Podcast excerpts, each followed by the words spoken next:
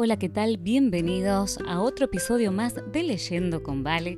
Soy Valeria Estrada y estoy muy contenta de poder acompañarles una vez más con otro episodio más en donde estamos llevando la lectura del libro Fuego Vivo, Viento Fresco del pastor Jim Zimbala, pastor de la iglesia Brooklyn Tabernacle, en donde estamos aprendiendo acerca de lo que sucede cuando el Espíritu de Dios invade el corazón de su pueblo. El capítulo número 7 se titula El atractivo de lo novedoso y comienza así. En el mundo de la publicidad, cada redactor publicitario conoce el poder de dos palabras mágicas, gratis y nuevo. Las vemos en el supermercado, en el periódico, en las carteleras y los consumidores responden. En la iglesia de hoy caemos presa del atractivo de nuevo. Al parecer las antiguas verdades del Evangelio no tienen suficiente espectacularidad. Nos inquieta descubrir la enseñanza o técnica más avanzada, grandiosa o novedosa. En particular nosotros, los pastores, parecemos estar en la búsqueda de un atajo o alguna nueva estrategia dinámica que encienda a nuestras iglesias. La oración de los creyentes primitivos que se registra en Hechos 4 destaca tres puntos fundamentales de los cuales estamos en peligro de alejarnos. Concede a tus siervos que con todo denuedo hablen tu palabra, mientras extiendes tu mano para que se hagan sanidades y señales y prodigios. Deseo investigar el primero de estos. Concede a tus siervos que hablen tu palabra. No había confusión alguna en la mente de los primeros cristianos en cuanto a qué proclamar. No había ninguna búsqueda de mensajes nuevos y originales. El Evangelio sencillo que habían escuchado de Jesús, su Señor, se consideraba completamente adecuado. En una gran conferencia que se realizó un tiempo atrás, recibí una sorpresa cuando entre sesiones quedé sentado conversando de modo informal con unos cuantos de los otros oradores. La conversación desembocó en diversos temas candentes en la iglesia actual. Al rato empecé a preguntarme sobre qué religión estarían hablando. Un hombre dijo que era importante que todos los creyentes descubrieran si alguno de sus antepasados alguna vez había asistido a una sesión espiritista, incluso habiendo ocurrido muchos siglos atrás. A menos que se quitara esa maldición generacional, no sería posible tener la expectativa de prosperar en nuestro andar cristiano. Incluso nuestros hijos y nietos seguirían estando en peligro, declaraba él. Imagínese ser salvo, una nueva creación en Cristo, librado de la potestad de las tinieblas y trasladado al reino de su Hijo amado sin embargo, de alguna manera seguir estando bajo una maldición de Satanás. Pensé en los numerosos haitianos en el Brooklyn Tabernacle que han venido a New York desde una tierra donde la religión principal es el vudú.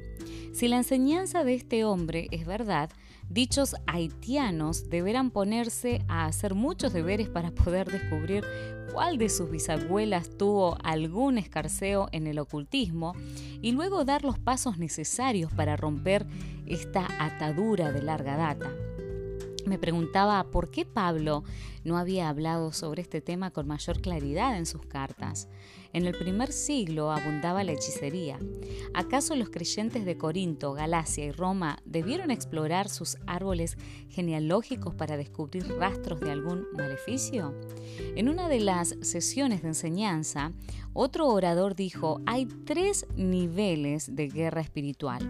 Batallas con demonios comunes todos los días, enfrentamientos con el ocultismo tal como la astrología o la nueva era, y luego una guerra territorial a un nivel estratégico contra los espíritus a cargo de una región entera.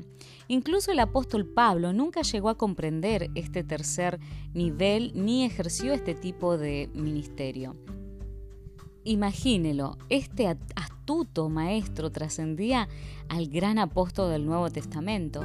No pude evitar preguntarme cuál es el nombre del demonio que está sobre Brooklyn. Los efectos de la maldad se evidencian bastante en cada esquina.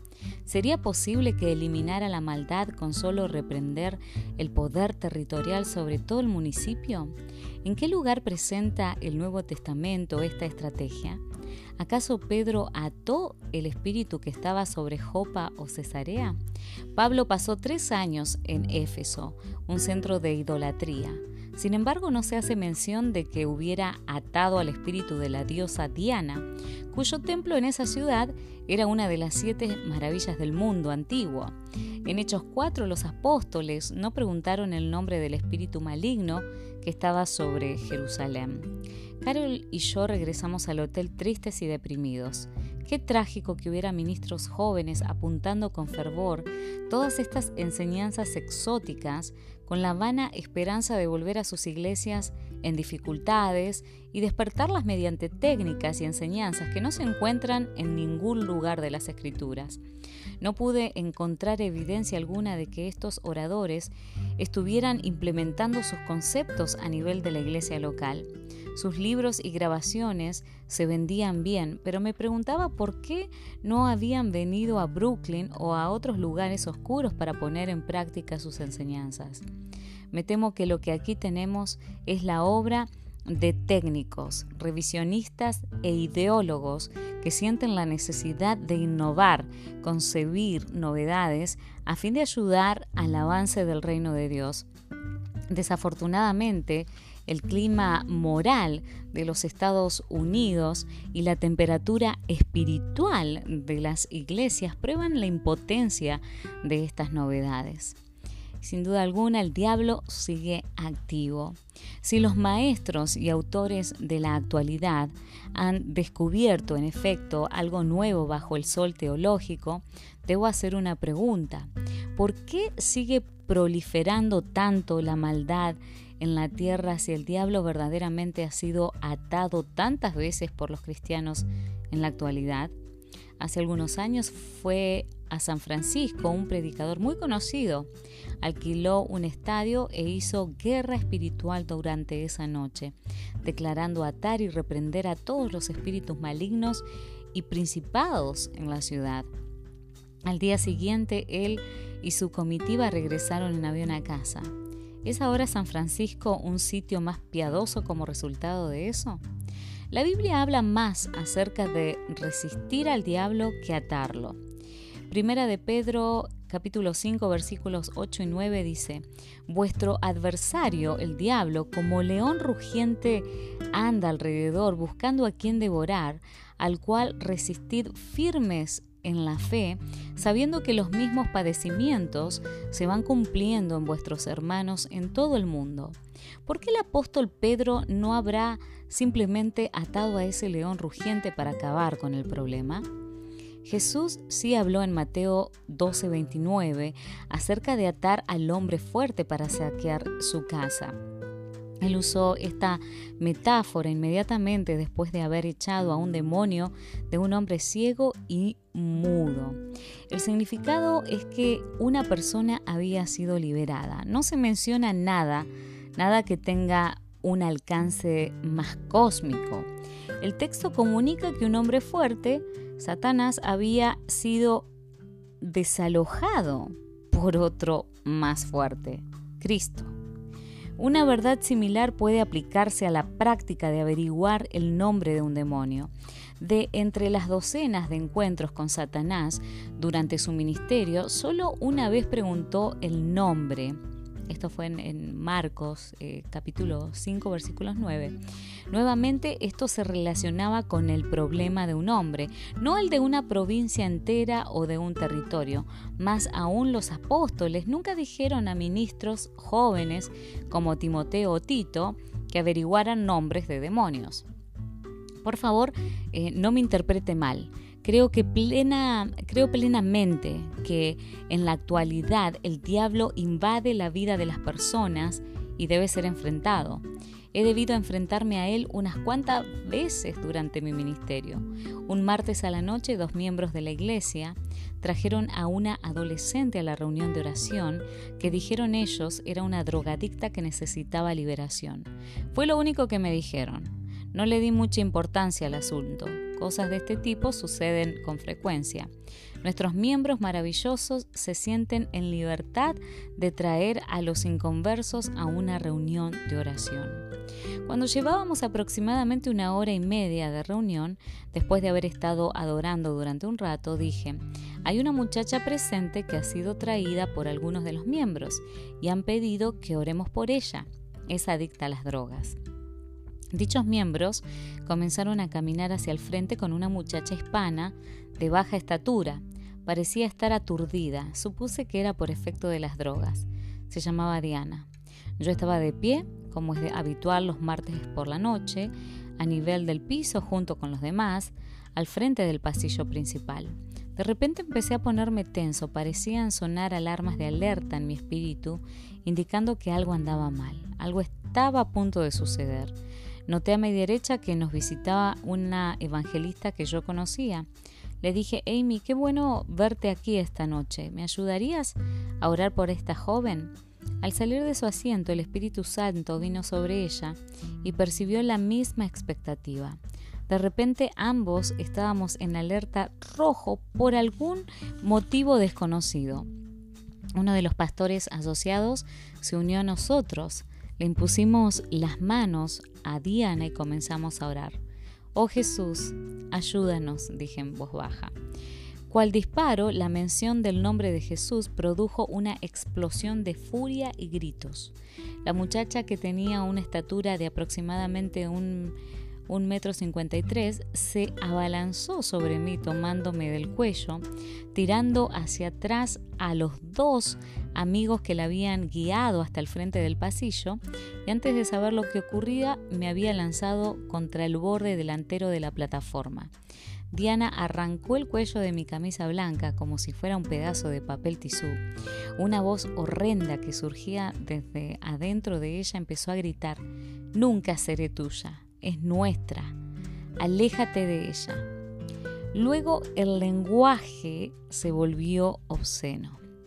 Algunos de los que estaban presentes se pusieron de pie y empezaron a orar en voz alta. Otros dieron un grito ahogado, algunos se cubrieron los ojos, mientras tanto varios diáconos se levantaron de un salto e intentaron desprenderla de mí. A pesar de su tamaño, peleó con todos nosotros con tremenda fuerza. Finalmente logramos apaciguarla.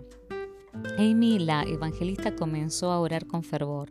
Me incliné sobre la muchacha para dirigirme a los espíritus. Cállense. En el nombre de Jesús salgan de ella, les ordené. Los ojos de Diana se pusieron en blanco y dos veces me escupió directamente a la cara.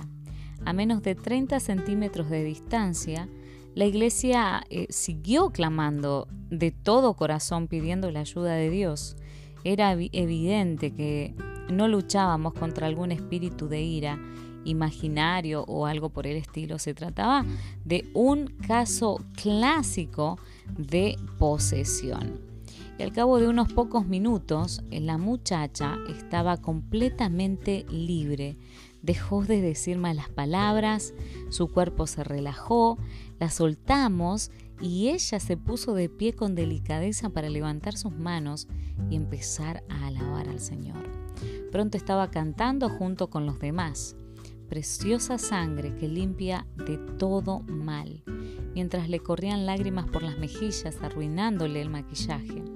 Diana ya lleva 10 años de estar sirviendo al Señor en Brooklyn Tabernacle. Recientemente se casó con un joven y ambos han dado fuerte testimonio de su fe frente a parientes mayormente incrédulos. En la actualidad es una cristiana maravillosa que ama al Señor y a Él solo quiere servir.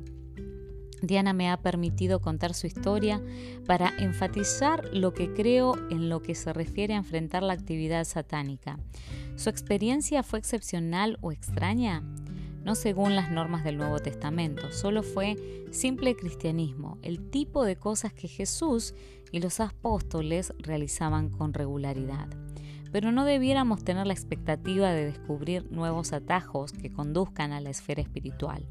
¿Acaso nos hemos olvidado que cuando Jesús envió a sus doce discípulos específicamente, les dio autoridad sobre los espíritus inmundos para que los echasen fuera?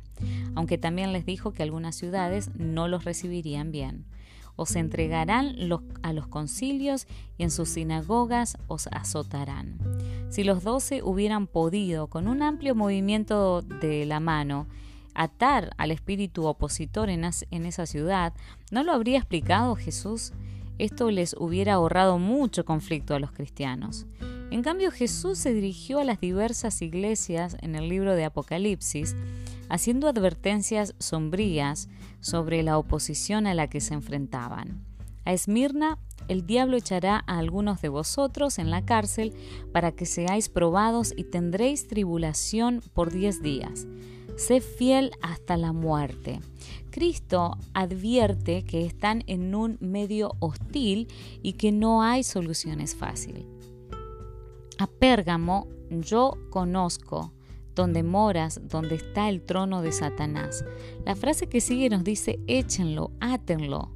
No, Jesús sigue con tranquilidad, pero retienes mi nombre y no has negado mi fe, ni aun en los días en que Antipas, mi testigo fiel, fue muerto entre vosotros donde mora Satanás. El omnisciente Rey de Reyes y Señor de Señores, que tiene las llaves de la muerte y del infierno, les dice a los cristianos que luchen hasta el final en ambas cartas Jesús describe lo que a Satanás se le permitía hacer dentro de los límites de algún plan soberano de Dios que no alcanzamos a entender en su totalidad. A pesar de esto, los creyentes deben seguir adelante con la antigua perseverancia espiritual. El problema de las novedades de hoy fabricadas por hombres es que sencillamente no producen los resultados impresionantes que con frecuencia se promocionan. No logran, hasta donde yo sé, producir la conversión de masas de personas, el bautismo en agua de las personas o la formación de las iglesias fuertes y de oración. ¿Dónde está la ciudad en cualquier parte del mundo que haya sido tomada para Dios, según proclama con frecuencia la retórica? ¿Acaso no sería más sabio decir, al igual que Pablo, no nos gloriaremos desmedidamente y permitir más bien que el Espíritu produzca resultados que hablen por sí? De la misma manera que algunos dicen que los poderes del mal están ligados a ciertos lugares, otros están proclamando que ciertos centros tienen la nueva unción de Dios. Se dice que ciertas ciudades han sido escogidas para recibir un derramamiento excepcional del Espíritu Santo. ¿Dónde se encuentra esto en las Escrituras? No existe fundamento bíblico alguno que insinúe que las personas deban viajar hasta alguna iglesia específica en un lugar determinado para recibir lo que Dios les ha preparado. No hay ninguna unción especial de Brooklyn Tabernacle ni de ninguna otra iglesia que pueda transmitirse mediante la imposición de manos. En ningún lugar del libro de Hechos hay personas que viajen a Jerusalén ni a ninguna otra ciudad para estar donde hay acción. Lo único que se encuentra en el Nuevo Testamento es la amonestación que reza, acercaos a Dios y Él se acercará a vosotros. La responsabilidad es nuestra. Si hay un número suficiente de personas en la ciudad de New York o de San Francisco que invoquen a Dios de todo corazón, esas ciudades pueden llegar a ser de renombre mundial por causa de su avivamiento. Dios no hace acepción de sitios geográficos. Con demasiada facilidad se nos desvía del llamado a solo esperar en el Señor. Nos apartamos de la sencillez del Evangelio. En Hechos 4, los apóstoles solo deseaban predicar la palabra. Suena demasiado simplista al oído moderno, ¿verdad? ¿Acaso no hay algo más, algo más grande, algo más nuevo? Al enfrentarnos a un mundo que ignora el ofrecimiento de salvación que hace Cristo, existe la posibilidad de humillarnos ante Dios y volver a sus fundamentos, o bien seguir danzando solos. Lo que está en juego es el potencial de ver una explosión de vida de Dios en las iglesias.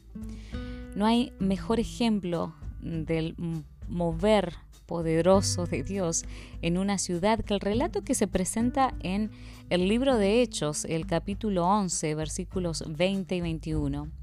Unos varones de Chipre y de Sirene, cuando entraron en Antioquía, hablaron también a los griegos anunciando el Evangelio del Señor Jesús, y la mano del Señor estaba con ellos, y gran número creyó y se convirtió al Señor. Hubo tal cosecha que desde Jerusalén se envió a Bernabé para que averiguara lo que sucedía. Cuando llegó y vio la gracia de Dios, se regocijó, y una gran multitud fue agregada al Señor. ¿Quiénes eran estos hombres que lanzaron una iglesia tan poderosa que llegó a superar la iglesia madre en Jerusalén? Desconocemos sus nombres ni siquiera sabemos cuál fue su metodología. No sabemos si eran premilenialistas, postmilenialistas o amilenialistas, pero sí sabemos un par de cosas. Anunciaron el Evangelio del Señor Jesús y la mano del Señor estaba con ellos. Esta resultó ser la primera iglesia multicultural propiamente dicha, con líderes multiculturales, de acuerdo con Hechos 13.1. Simón el Negro, algunos líderes judíos, algunos griegos, Manaén, el amigo de la infancia de Herodes, lo cual lo convertía en sospechoso ante todos, y otros. Y sin embargo trabajaron juntos en un modelo poderoso de unidad entre culturas. El odio entre judíos y gentiles del primer siglo era aún mayor que nuestra lucha racial actual. Dios se encargó de este problema de una manera frontal porque estaba edificando a su iglesia a su manera. Los sentimientos raciales en la ciudad de New York son peores ahora que hace 10 años. Prevalece en muchas iglesias un espíritu severo. Hay una desesperante necesidad de que el amor de Dios anule estas tensiones como lo hizo hace tiempo en Antioquía. Ninguna enseñanza novedosa dará resultado. No existen atajos de moda ni mantras mágicas que puedan derrotar a Satanás. Un hombre me dijo, ¿sabe una cosa? Usted debiera considerar obtener un mapa topográfico de Brooklyn para poder descubrir cuál es el punto más elevado del municipio. Después podría ir hasta este lugar y orar en contra de los espíritus territoriales. Me vinieron deseos de decirle, hermano, eso no es más que hechicería del Antiguo Testamento. Los idólatras del tiempo de Elías tenían gran confianza en los lugares altos, ¿recuerda? Supongo que por algún motivo pensaban que eso les daba una mejor perspectiva de los demonios. Si llevara a mi congregación entera hasta el observatorio del piso 86 del Empire State Building, gozaríamos de una vista estupenda de Brooklyn, pero no impresionaríamos a Dios al diablo tampoco. Otros dicen la clave para liberar el poder de Dios es cantar por las calles de la ciudad. Organicen una marcha, preparen estandartes y declaren la soberanía de Dios en un gran desfile.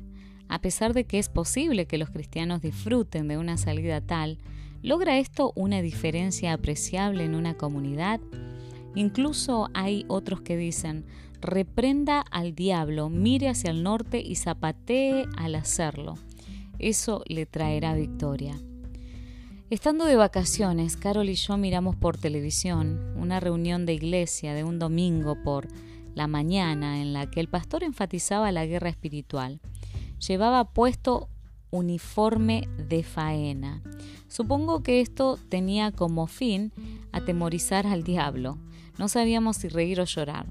¿Puede alguno señalarme en qué lugar del Nuevo Testamento se promete algo especial por la manera de mover el cuerpo o por la manera de vestir? Cuando las manifestaciones físicas raras se convierten en la señal oficial de un supuesto despertar nuevo, hemos abandonado nuestras raíces bíblicas. Solo tendremos problemas por delante. Olvidémonos de las novedades. Si prevalecemos en oración, Dios hará lo que solo Él puede hacer. Él es el que determina su modo de obrar y el tiempo que elige para hacerlo. El nombre de Jesús, el poder de su sangre y la oración de fe no han perdido su poder al pasar de los siglos. Cuando Charles Finney predicó en Rochester, en New York en la década de 1820, más de 100.000 personas se convirtieron a Cristo en el transcurso de un año. Se conmovió la comunidad entera, según un testigo. Hubo licorerías que cerraron, se respetaba el día de reposo, los santuarios se llenaban de adoradores felices, incluso los tribunales y las prisiones atestiguaron los efectos benditos. Hubo una maravillosa caída en el índice de delitos, los tribunales tenían poco trabajo y la cárcel estuvo casi vacía durante muchos años después. Le puedo asegurar que Finney no ató el espíritu mm, de alcohol ni ninguna otra cosa, solo realizó la obra de Dios según la voluntad de Dios y una ciudad entera fue afectada. Durante el avivamiento galés alrededor de 1904, de acuerdo con el historiador J. Edwin Orr, un sargento de policía dijo al periódico de la localidad, hay 17 iglesias en nuestra ciudad y tenemos cuartetos de policías dispuestos a proporcionar música a cualquier iglesia que lo desee. Eso era porque los agentes de policía casi no tenían qué hacer con su tiempo. Incluso los criminales estaban aparentemente en la iglesia, donde un joven minero de carbón llamado Evan Roberts dirigía la mayoría de las reuniones mediante la oración en lugar de hacerlo por medio de la predicación cuando G. Campbell Morgan y otros hombres distinguidos de la iglesia vinieron desde Londres para observar el avivamiento, no les fue posible entrar al edificio. Se vieron obligados a atisbar por encima de las cabezas de las demás personas que estaban afuera en el vestíbulo. ¿Escucharon que Roberts hiciera un llamado a marchar a los lugares altos de las montañas galesas? Más bien se escuchó lo opuesto.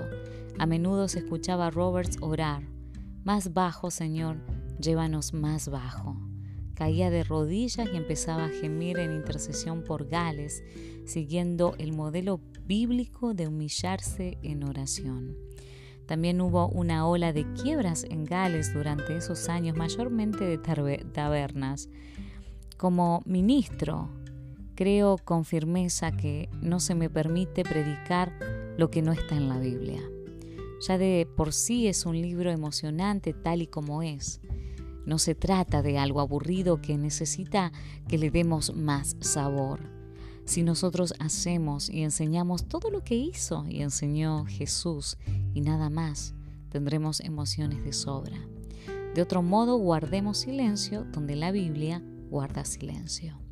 El apóstol Pablo lo dijo claramente en su carta a la iglesia en Corinto, que se había metido en varios embrollos. Estaba tratando de lograr que las personas se volvieran a encarrilar de modo que los instó para que nosotros aprendáis a no pensar más de lo que está escrito. Al parecer Pablo pensaba que un fundamento bíblico era esencial y que más allá de eso solo habrá problemas.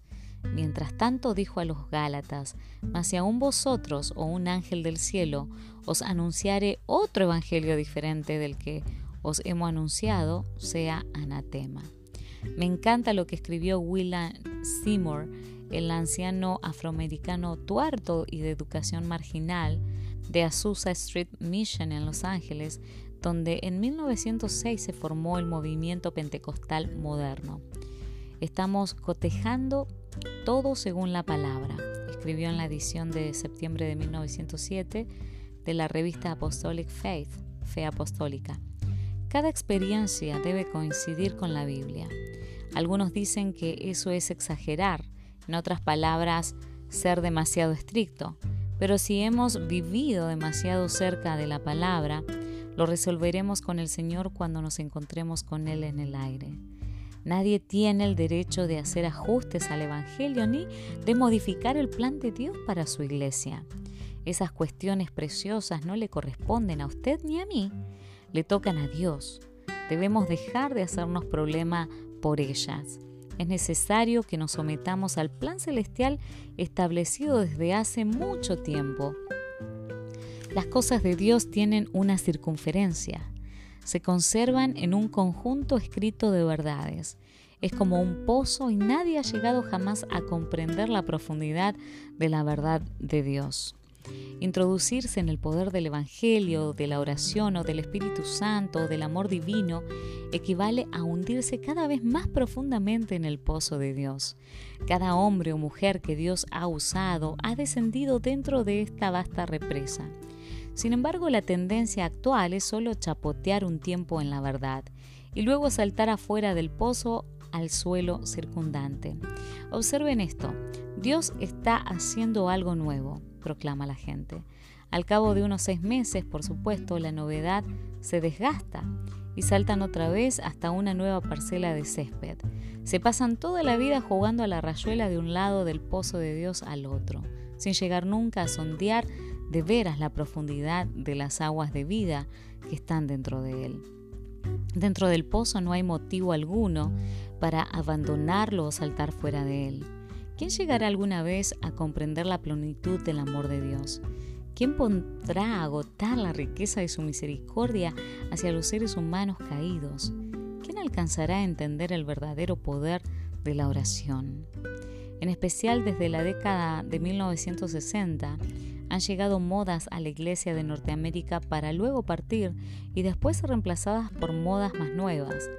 Leonard mm, Ravenhill, el predicador y autor británico de mentalidad pro avivamiento, me dijo poco antes de morir, la gente dice que la iglesia de hoy está creciendo y extendiéndose. Sí, ahora tiene 10 millas de ancho y aproximadamente un cuarto de pulgada de profundidad.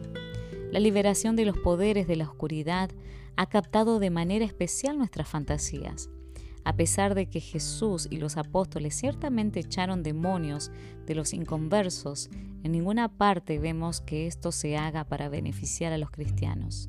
En ningún lugar encontramos que Pablo diga, ¿saben una cosa? Ustedes los corintios tienen un verdadero embrollo. Será necesario que reúnan a los ancianos de la iglesia para que se dediquen a la oración ferviente y luego unjan con aceite a los miembros de la congregación para echar el espíritu del chisme que está en su iglesia. Las personas que están excedidas de peso necesitan que sea echado el demonio de la gordura. El hermano inmoral que está viviendo con su madrastra necesita liberación del espíritu de lujuria. Pablo tenía una explicación mucho más común para estos problemas. Se trataban simplemente de obras de la carne. Él proclamó la necesidad de arrepentimiento, de hacer morir a diario el yo, no de un exorcismo extravagante, de la misma manera que nuestra cultura en general ha adoptado una mentalidad de víctima donde todo es culpa de otros, para ser aliviado por la psicoterapia, asistencia de gobierno litigios, así que en la iglesia la gente está diciendo la culpa es del diablo, no me eche la culpa a mí. Con razón hay poco quebrantamiento de espíritu entre nosotros. ¿Por qué orar y confesar si su problema principal es la opresión o la posesión por medio de un espíritu maligno que otro debe quitarle de encima? Ya quedan pocos cristianos o sermones que usen la palabra pecado. Pocos sienten la necesidad de arrepentirse de su propio mal obrar. En lugar de ello miran hacia afuera intentando hallar un chivo expiatorio. Cuando se trabaja en las zonas urbanas deprimidas, como hago yo, la mentalidad de víctima puede ser muy fuerte. Yo soy negro o color café, así que me cuesta avanzar en la vida. De niña fui víctima de abuso sexual por parte de mi tío y todavía estoy lidiando con el dolor que eso me causó. A menudo respondo, sí, estas cosas son ciertas, pero Dios es aún mayor. Ninguno de nosotros puede darse el lujo de pasarse la vida culpando al pasado. A decir verdad, mi padre fue alcohólico durante 21 años, al punto de perder su carrera en la firma Westinghouse. Sus borracheras de fin de semana con el tiempo se extendieron hasta durar semanas enteras, luego un mes entero. Cuando bebía me lanzaba todas las palabras obscenas que yo había escuchado y algunas más que no conocía. Incluso se perdió mi boda. Así que yo no debiera lograr nada en la vida, ¿verdad? De ninguna manera. Sigo siendo responsable. Dios no me da permiso de acostarme y permanecer en un estado vegetativo. Dios igual puede sostenerme y ponerme a trabajar a su servicio. Por lo general paso a señalar un detalle maravilloso en la vida de José. el joven cuyos hermanos lo vendieron a la esclavitud en Egipto, después de que la esposa de Potifar lo acusara injustamente, lo encerraran en la prisión y lo olvidaran, cuando finalmente se casó y tuvo un hijo, le puso el nombre de Manasés, que significa el que hace olvidar. Él dijo, Dios me hizo olvidar todo mi trabajo y toda la casa de mi padre. Amigos, Dios es más poderoso que el pasado de cualquiera, sin importar cuán desgraciado haya sido. Él puede hacer que olvidemos, no por borrar la memoria, sino porque le quita el ardor y el efecto paralizante. Estoy agradecido porque la vida de mi padre ha sido redimida en tiempos recientes. Ha estado sobrio durante más de 13 años. En la actualidad ama al Señor de todo corazón, al igual que mi madre. Ambos son miembros fieles y brindan un tremendo apoyo al Brooklyn Tabernacle. Todas las necesidades han sido suplidas. Si en estos días nos aventuramos a entrar a un gimnasio, es probable que nos topemos con personas que parecen superestrellas por sus costosas zapatillas deportivas adidas, con sus rodilleras coordinadas a tono y todo lo demás. El único problema es que no logran meter la pelota en el aro. Cuentan con todo el equipo más actualizado, pero aún así no pueden jugar. Nosotros como pueblo de Dios contamos con todo el equipo que necesitamos. Ha estado a nuestra disposición durante dos mil años. Nos ha dado todo lo necesario para anotar puntaje en el tablero y obtener victorias en su nombre. Así que avancemos confiando plenamente en lo que hemos recibido. Dios no cambiará nada. Su anhelo de brindar ayuda a nuestra vida, nuestra familia y nuestra iglesia no será mayor mañana que ahora. Con solo apropiarnos de sus promesas, lo veremos hacer cosas que nunca hubiéramos pedido ni pensado, así como lo hizo en el Nuevo Testamento. Es hora de seguir avanzando. Gracias por escuchar. Este fue tu programa Leyendo con Vale. Te espero en unos días con el capítulo número 8. Ya estamos llegando al final. Son solamente 11 capítulos. Este libro Fuego Vivo, Viento Fresco del pastor Jim Simbala donde estamos aprendiendo lo que sucede cuando el Espíritu de Dios invade el corazón de su pueblo. Si este capítulo fue una bendición para vos, te invito a que lo compartas con tus familiares, con tus amigos y también a que te suscribas y me dejes algún comentario. Deseo que el Señor reavive tu corazón, te restaure, te reanime a la vez y sobre todo que puedas encontrar a través de esta herramienta tan valiosa que es la oración, una comunión con Jesús. Te abrazo con mis oraciones intercesoras. Que el Señor te bendiga. Hasta pronto.